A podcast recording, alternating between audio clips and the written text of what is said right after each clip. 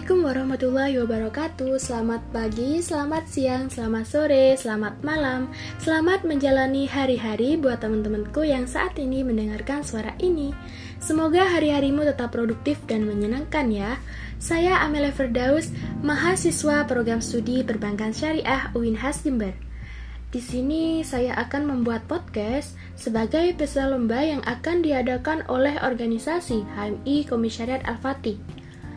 Saya akan sedikit bercerita dengan membahas mengenai pengalaman di masa pandemi saat ini. Di tengah pandemi covid sembilan belas, membatasi gerak, memampatkan waktu, mengandalkan rasa tak percaya diri. Peristiwa tersebut ditemui ketika pola perkuliahan jarak jauh di tengah pandemi menjadikan mahasiswa merasa tak percaya diri akan kemampuannya.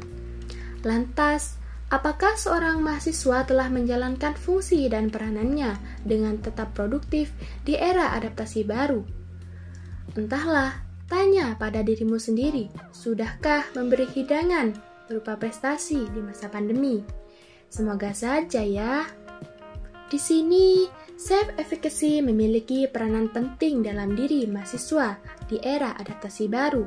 Bagaimana tidak, self-efficacy berkorelasi secara linear dan motivasi diri, kemampuan bangkit dari kegagalan, memanajemen stres, serta kinerja dalam beraktivitas secara tidak langsung.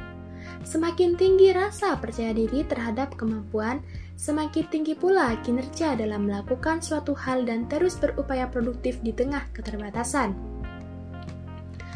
Perihal cara untuk meningkatkan self-efficacy dalam diri mahasiswa selama pandemi dapat ditempuh melalui rutinitas sebagai seorang mahasiswa harus sensitif. Dalam kehidupan zaman sekarang, terus berupaya menumbuh kembangkan minat bakat dan potensi diri. Mengisi kegiatan produktif melalui aspek sosial budaya dan survei produktivitas mahasiswa selama era adaptasi kebiasaan baru. Meliputi keefektifan komunikasi dengan berbagai kelompok berdasarkan pernyataan dari Mitch Yusiger dalam The Center for Disease Control and Prevention, bahwa setidaknya terdapat kunci dalam komunikasi media yang efektif pada pandemi covid sembilan belas, yaitu sumber informasi yang kredibel, kejujuran, dan keterbukaan. Informasi bertujuan membujuk orang mengambil tindakan yang mengurangi bahaya tertular, disusun berdasarkan pendapat para ahli, bukan amatiran, dan tetap konsisten. Dalam hal ini, survei produktivitas mahasiswa selama era adaptasi kebiasaan baru juga ditunjang oleh komunikasi yang adiktif dan efisien di lingkup keluarga, lingkup umum, melalui daring. Bagaimana caranya? Di sini, saya akan memfokuskan terhadap produktivitas mahasiswa dalam membuat konten positif sesuai bidang yang disukai, kemudian di-share melalui sosial media berupa Instagram, Facebook, dan lain sebagainya. Mengapa demikian? Komunikasi akan tetap terus berlanjut ketika kita tetap terhubung dengan teman pengikut di sosial media. Misalnya, menurut survei Kantar, pengguna Facebook dan Instagram meningkat empat puluh persen karena dampak covid sembilan belas. View Instagram, Facebook, live pun bertambah dua kali lipat dalam satu minggu.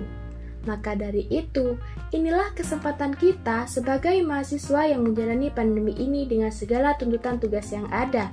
Contohnya, dengan membuat konten, hasil atau karya supaya otak kita bukan cuma tugas-tugas saja, tetapi juga ada suatu bentuk kreativitas yang bisa kita lakukan untuk memberikan ruang kreativitas di dalam diri kita. Di sini saya akan di sini saya ingin menggarisbawahi tentang sebuah kalimat yang akan kita urai secara bersama-sama.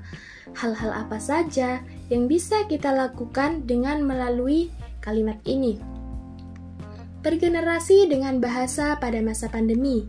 Kita akan mendengar kalimat ini sebagai sebuah pernyataan, di mana ada tiga poin besar, yaitu ada berkreasi, kemudian ada bahasa, kemudian ada pandemi. Kita lihat pengertian berkreasi. Berkreasi adalah menghasilkan sesuatu sebagai hasil buah pikiran atau menciptakan. Kemudian pandemi, yaitu Wabah yang terjangkit di mana-mana meliputi daerah dengan geografi yang luas. Sementara bahasa adalah komunikasi antar antara satu anggota antar satu anggota masyarakat dengan menggunakan simbol bunyi yang dihasilkan oleh alat ucap manusia. Kalau dalam kalimat yang sudah kita pahami bahwa berkreasi dengan bahasa pada masa pandemi adalah menghasilkan suatu sebagai buah pikiran atau menciptakan suatu dalam bentuk bahasa atau melalui media bahasa pada masa pandemi. Apa saja yang bisa kita kerjakan sebagai bentuk kreasi dengan bahasa pada masa pandemi? Sebenarnya banyak ya hal yang bisa kita lakukan untuk menggarisbawahi atau mengekspor lebih jauh kemampuan bahasa kita. Berkreasi untuk kita hasilkan sebagai sebuah karya atau sebuah ciptaan di tengah pandemi ini, terutama menggunakan bahasa tadi.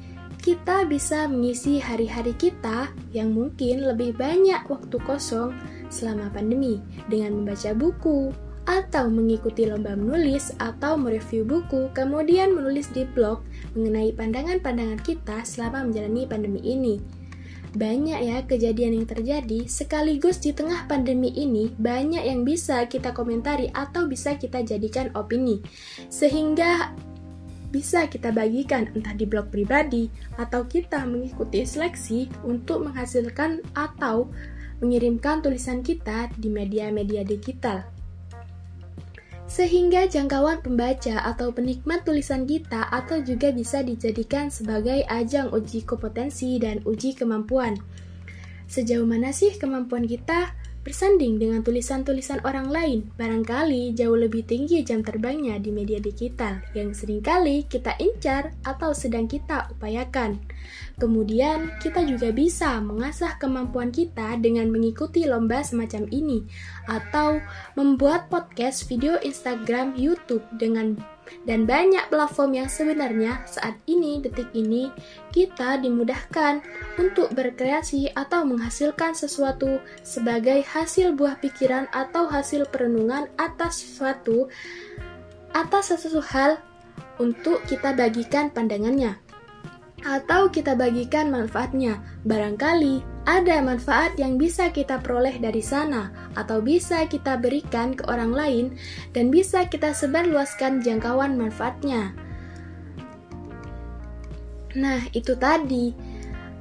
Mulai dari membaca buku, mereview buku, atau membuat blog, kemudian mengikuti lomba menulis, kemudian menulis di blog platform digital, kemudian membuat video, adalah hal yang bisa kita sebut sebagai bentuk kreativitas di masa pandemi.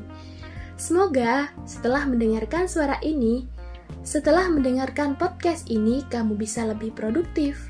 Artinya, secara mandiri, produktivitas yang ingin kamu jalani, jangan pernah terpaku dengan makna produktivitas yang selama ini kita lihat di sosial media, bahwa produktivitas itu harus seperti ini dan seperti itu. Kamu punya jam kerja sendiri, kamu punya hidup sendiri, kamu punya ritme hidup sendiri. Jadi, makna produktivitas itu sebagai ya, sebagai dirimu sendiri. Kamu butuh apa sih? Kamu ingin berkreasi seperti apa dengan bahasa kamu dan kemampuanmu? Ingin melakukan apa saja selama pandemi? Selama hal-hal itu produktif dan bisa kamu rasakan manfaatnya di kemudian hari, untuk dirimu sendiri paling penting dan untuk orang lain. Terima kasih sudah mendengarkan podcast ini sampai akhir. Semoga kamu makin produktif di tengah pandemi ini ya. Semoga kamu dan keluarga kamu selalu diberikan kesehatan dan keselamatan. Jangan lupa patuhi pro- protokol kesehatan ya. Sampai jumpa. Terima kasih. Wassalamualaikum warahmatullahi wabarakatuh.